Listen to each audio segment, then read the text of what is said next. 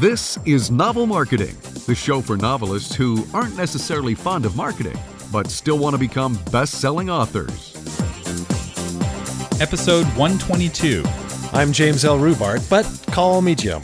I'm Thomas Umstattd Jr. And I'm Tom Umstattd, CPA. You can call me Tom. I love it. So, in this episode, you might have already deduced that we're going to talk about tax issues with Tom Umstattd, CPA. But I got to ask you first, Thomas, since you are junior and uh, your dad is here as senior, why are you not Tom Jr.? Why are you Thomas Jr.? How do, what's what's the story behind that? Well, so that's why I go by Thomas Umstattd Jr. Sometimes I put the junior in. It helps uh, people not be confused because sometimes somebody will come up to me like, wow, are you a CPA with 35 years of experience? And I'm like, uh, yes, it's quite impressive since I am not yet 35 years old. I've been Amazing. Doing, Numbers are funny things. Yeah, I've been doing accounting from the womb. so anyway, but uh, yeah, my dad is the kind of accountant. Uh, I grew up watching other accountants go to him for advice. In fact, right before we were recording, he had people calling him up asking him questions, and these were other accountants, other CPAs winning answers to questions uh, on how the tax law works. So this guy uh, really knows what he's talking about, in my admittedly biased opinion. And I should say that he asked me several times not to call him an expert. So I'll just let you make your determination on your own. Well, and I and I've gotten I've gotten to know Tom over the last three or four years, and he is he's an outstanding accountant, but he's also an outstanding man. So yeah, it's it's great to have you here. Yeah, good to be here, Jim. And I like eating Mexican food with you. All right. So so let's jump right in. I know a lot of people are nervous about uh, the new tax plan and what its implications are for authors and what has changed. So let's just kick that out. Uh, the Congress and the president passed a new tax plan uh, for, that takes effect mostly in 2018. What is the effect on authors? What are the biggest changes? It's a pro business thing. So the if you make a lot of money, then there the rates are lower. That's whether you're an author or not. And so, as long as you are indeed a business and not a hobby, then it really um, is a good thing. It's a good thing. So, what you're saying is for authors who've made that transition into being businesses, they can take advantage of some of the benefits, the pro business benefits that are in this new tax law. This uh, qualified business income 20% deduction, which probably works for publishing companies and and not so sure about authors. The the law is still unclear about that. But that's that's a new thing that replaces the old law. That's what you're saying is um, for traditional authors that get paid royalties from uh-huh. a publisher. Right. It's unclear if they get this uh, huge deduction. But if you're a publishing company and if you're an indie author, guess what? You are a publishing company. Yeah, it probably uh, would work. Yeah, so which is a huge reason. Uh, we, have been slowly on the show getting more and more pro self publishing. So when we started off, we were very if you listen to our early episodes, Jim's a self or a traditionally published author. Now Jim is a hybrid author. Yeah, and I'm now a self-published author. And yeah, if you weren't convinced by the marketing reasons to go indie, there are some potentially big tax reasons to go indie. Where once you become a publishing company, you can take advantage of these discounts, like this big 20% discount.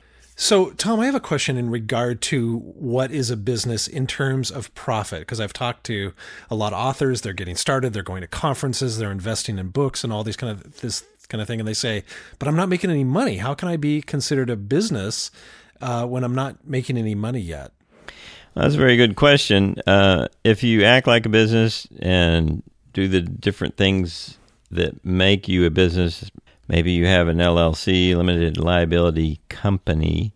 A, maybe you have a separate bank account. You keep track of receipts and income. Maybe you don't make much income, but there are ways to make a little bit of income, and a little bit of in, gross income is is very helpful to make it look more like you're serious.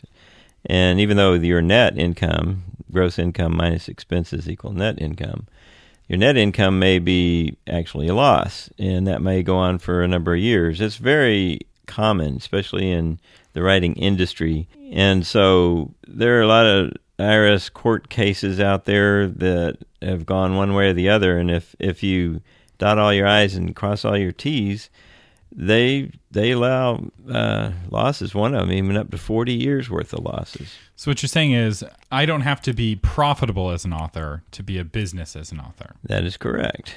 That the IRS looks at other things. What are a few things that the IRS looks at to determine whether if you're a business or a hobby? Well, the big biggest thing I think is a profit motive. Like at some point, you're going to make mo- money on this thing, and so there are nine different um, qualifications of whether or not something is a business and not a hobby.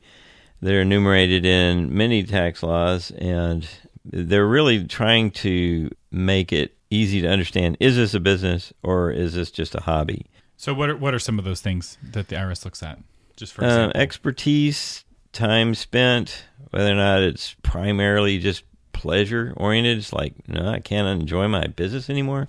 but they, yeah, you know, pleasure oriented. Um, if they have skills in this area, or if they hire people with skills in this area, uh, there, there, there are things like that. so in other words, the kinds of things that we give you advice to do in this show may actually make you a business. Like Yes. hiring an editor and getting trained, and becoming Right. good at writing and doing marketing.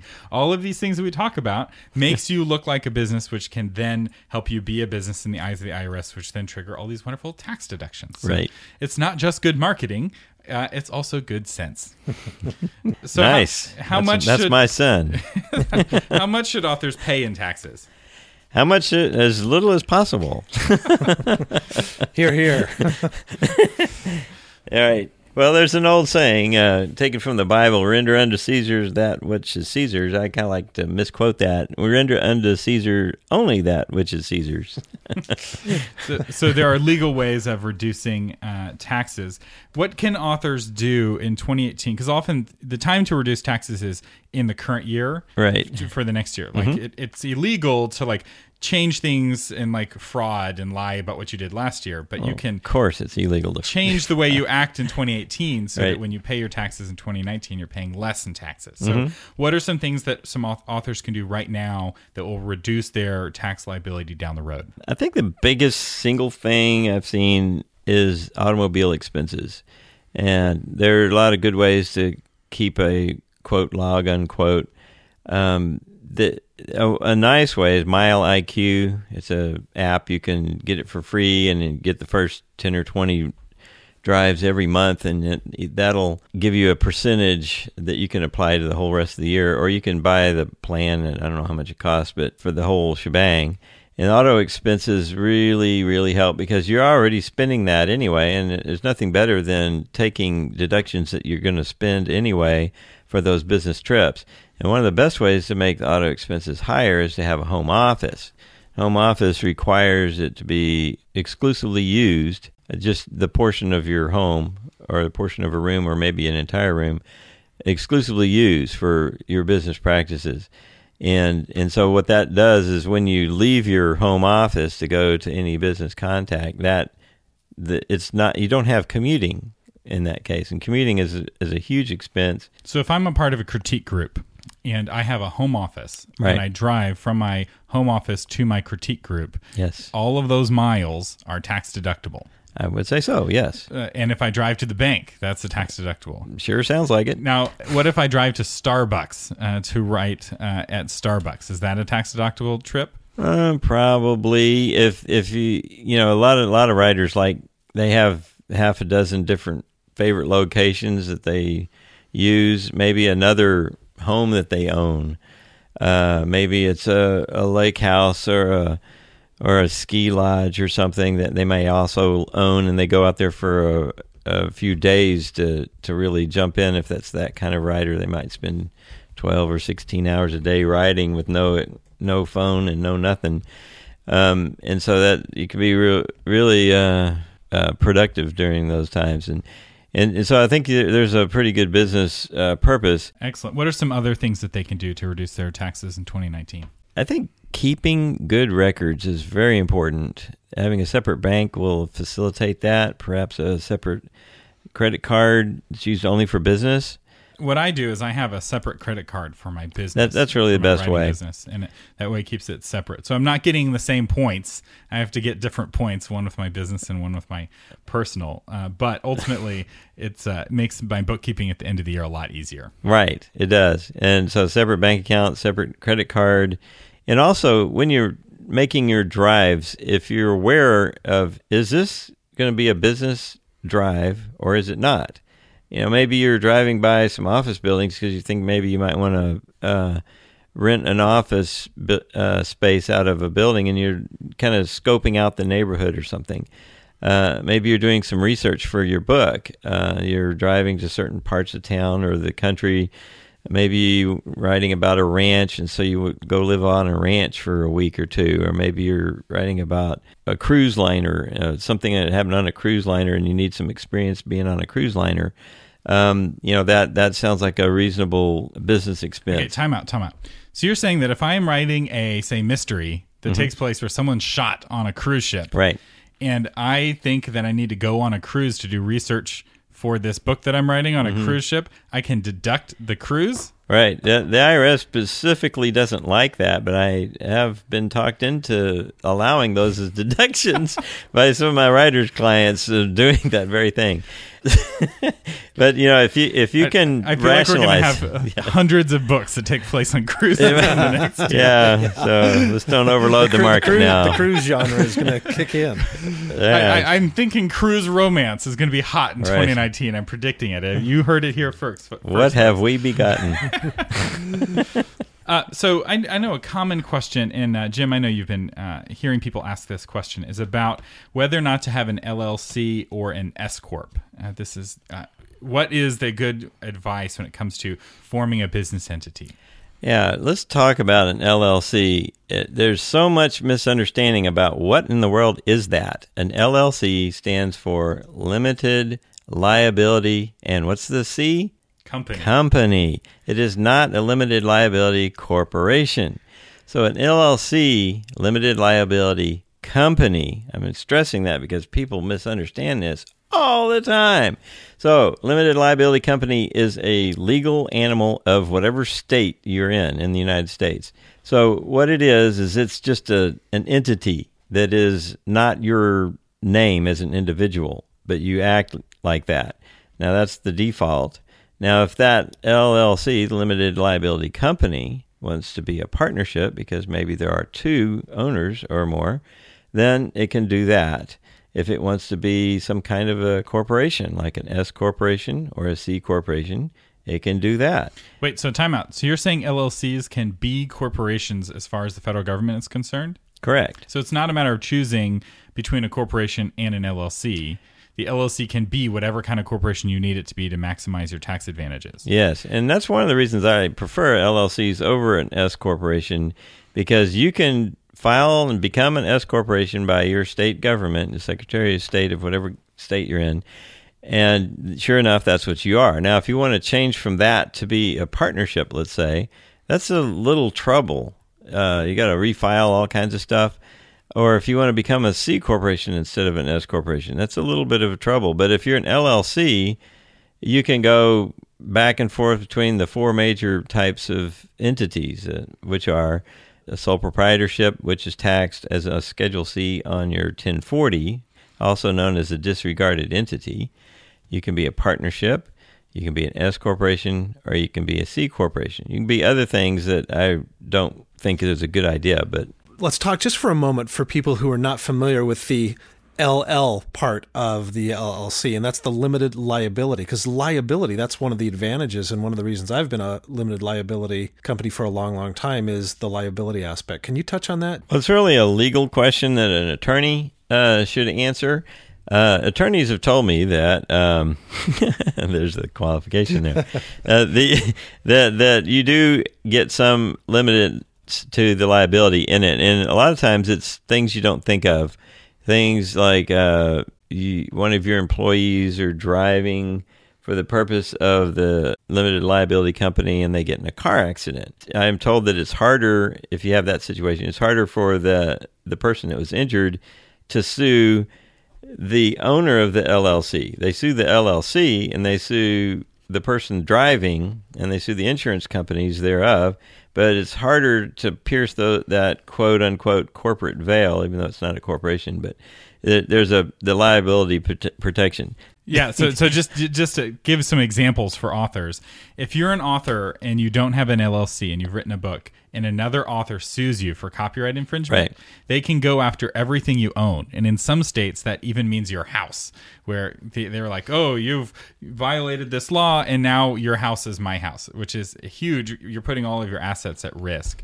Uh, and it's very scary. And the other way around. So, let's say you get into a car accident or you do something else uh, and you own the copyright in your own name, they can seize that copyright. Uh, so, I, I personally believe as a business person, it's uh, if you once you have something on Amazon and you're receiving some revenue, if you're an indie author or even a traditionally published author who's received a royalty, it's very important to have a limited liability company that owns the copyright uh, to your book. So, uh, what are some expenses that authors can deduct? business expenses on their business things like supplies and and seminars and education and uh, web hosting services and buying these things that you can buy online that that help you better yourself as an uh, author So, like a five year course on how to becoming a best selling author, just purely Yeah. coincidentally. That's a great, great, yeah, things like that. And um, and so if you're already an author and you're improving your skills as an author, yeah, that would that would work. Uh, I've already mentioned uh, some car expenses and home offices are great. A lot of people worry, although I haven't heard any CPAs say this. I've heard non CPAs say that CPA said this, but that home offices are red flags. I I have never seen that in practice. They're just not. Um, so I, I saw a statistic somewhere that like 55% of companies in the United States are based out of homes. Uh, Wow. It's just because then not in terms of money, obviously, because a lot of these companies are really small. But Mm-hmm. every home I've lived in since I graduated from college, heck, since before I graduated from college, has Yeah. been uh, the home of my company. Because I've had Yep. I've been starting companies since I was in college, and uh, I know a lot of other people have, have businesses set in their uh, home. So if the IRS were going after every single person who had a home office, that'd be going after you know a huge percentage Oh, of the yeah. population. Well, another thing about home offices, just and, and I've done this for years, is I write off a small percentage of my utilities. So it's not just the home office. I'm also writing off a tiny amount of my electric bill and my heating bill and and some of these things as well. Uh, so there's there's there's definite advantages to having that. Well, actually, I actually built a, a, a I, somebody put in a storage shed and I finished it out on the inside, and I call it my shed quarters. So it's actually physically uh, apart from my home. But there's some other advantages to having the home office in terms of ongoing expenses that you can write off. The worldwide headqu- shed quarters of James L. Rubart Incorporated. Well, let me ask you a question about the shed quarters, Jim, if you don't mind. So, if if the shed quarters was only about five or ten square feet, and that's all you used exclusively for business, or if it was someplace in your house, let's say, versus half of your house or three quarters of your house being a home office, do you think there'd be any difference of when you left your home office to go to a business trip that that that would change the miles at all as far as the business miles? Would that be a difference? Yeah. It would. No Difference? gotcha questions on the novel market. Where are the ones who ask the questions around here? Sorry. Because Tom, think about think about this, Tom. I'm traveling maybe 50 feet to get to the right. To car. to that's get to your the that- shed quarters. right. Well, that's your commute is fifty That's feet, my right? commute, right? Okay. So, but but as far as your car expenses, those right. would be the same, Yes, right? Correct. Yeah. Correct. Uh-huh. So even if you just have one desk in a house, with and that would limit your your actual like utilities and home insurance and taxes and whatnot or rent if you're renting. It'd limit that amount, but it wouldn't limit your driving amount. Correct. Your mileage. So the mileage is a huge deduction. It's usually much, much, much bigger than the actual home office deduction. So that that helps you uh, get a whole lot more uh, business miles if you have a home office. All right, I'm going to ask you a real softball question here, and that is uh, when does an author need a CPA? Okay, when they get big enough, when they're actually making money or they're spending a lot of money, and they're wondering these que- about these questions that we're talking about right now, Now, any good CPA, me hopefully included, I don't want to t- touch anybody unless I can save them three or five times my bill, sometimes 10 or 20 times in taxes. Sometimes it's a huge amount, but uh, other times it's just not a whole lot. Or maybe they just don't want to go through all the hassle of going through the paperwork, and you know, then I guess there's a service there. But but but when do they need it? Is when the numbers get big and you're you get a feeling, gosh, you know, I could be losing out on something here, and probably should go by. And and a good CPA will talk to you for 15 30 minutes for free usually. And it's typically a case of spend $1000 to save $3000 Right. or $4000 which uh, you know hey i'll take that deal. That's a good ratio. if it were hey spend a thousand dollars yeah spend a thousand dollars in marketing to sell four thousand dollars worth of books i'd be like oh i'm buying all those ads i can possibly get. So so uh, seems like a good idea uh, to me. So where can people find out more about you? Well i have a website. It's taxmantom.com taxmantom.com i know it's a stupid website name of Oh, that could be a jingle. We should make a jingle for you, Tom. no don't sing any beatles music we will Yes. get sued so anyway uh, this episode of the novel marketing uh, podcast is brought to you by the 2018 tax and business tips course for authors. This is a course where I sit down with my dad and we talk in a lot more detail about what we've talked about. And if you're doing your taxes yourself, if you're like, I'm not ready for a CPA, this can be an incredible investment uh, to saving you money and helping you understand how to take advantage of these. So we've kind of skimmed along the surface, but there's a lot more uh, tax deductions that we haven't talked about. We also um, have a I have a course that I taught uh, uh, to, on how to create a business plan. I just delivered this to a bunch of best-selling authors a couple weeks ago, and I, that training that I do on creating a business plan for authors is going to be in the course, as well as a business plan template specifically for independently published authors. So if you're an indie author and you're like, "Oh, putting together a business plan seems like a lot of work," it's going to be super easy. I'm going to walk you through it. Simple questions. It doesn't have to be this bit. You're not creating a public company. There's no SEC filings. It doesn't have to be 100 pages. It can be just one or two pages. And I walk you through step by step how to do that. And we also talk about 19 different tax deductions that authors can take uh, advantage of and five ways to reduce your chances of being audited. So if you're afraid of being That's audited, good. This may be worth the price of admission just for learning about how to reduce your likelihood of being audited. And it's more than just tax advice. We're also giving lots of business advice. So if you're ready to make that transition between being a hobbyist and taking this more seriously and being a business, I really encourage you uh, to take this course. And um, it's going to be way cheaper than talking to an actual CPA. so it's $99 uh, for the entire course. It's several hours of training and it comes with a 30 day refund. So you can take the course, you go through all the training, and if you don't feel like it was worth it to you, we will refund your money and you get to keep the knowledge that's already in your head. So to find out more about that, go to authormedia.com forward slash tax tips. That's authormedia.com forward slash tax tips. You've been listening to James L. Rubart and Thomas Umstattd Jr. and Tom Umstattd Sr. on the Novel Marketing Podcast, giving you novel ideas on how to promote yourself and your writing offline, online, and everywhere in between. Thanks for listening.